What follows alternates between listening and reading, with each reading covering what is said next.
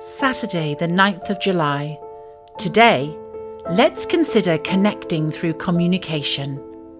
Matthew 18, verse 20 says, For where two or three gather in my name, there am I with them.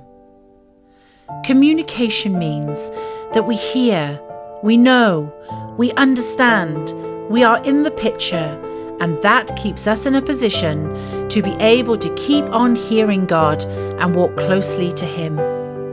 A lack of communication predominantly is about not wanting to know or to be known, because that results in responsibility or action. It is an act of passivity that actually speaks very loudly, even if its intent is to be silent.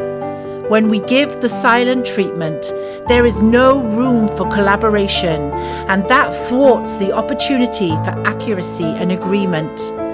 Our quest should always be to be in agreement with each other, and that is going to take a good, constant flow of open communication.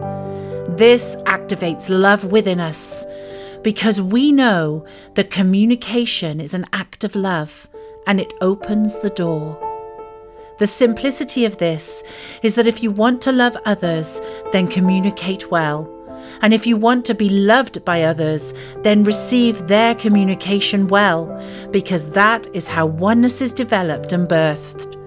So remember, communication is an act of love, for where two or three gather in my name, there I am with them. Selah.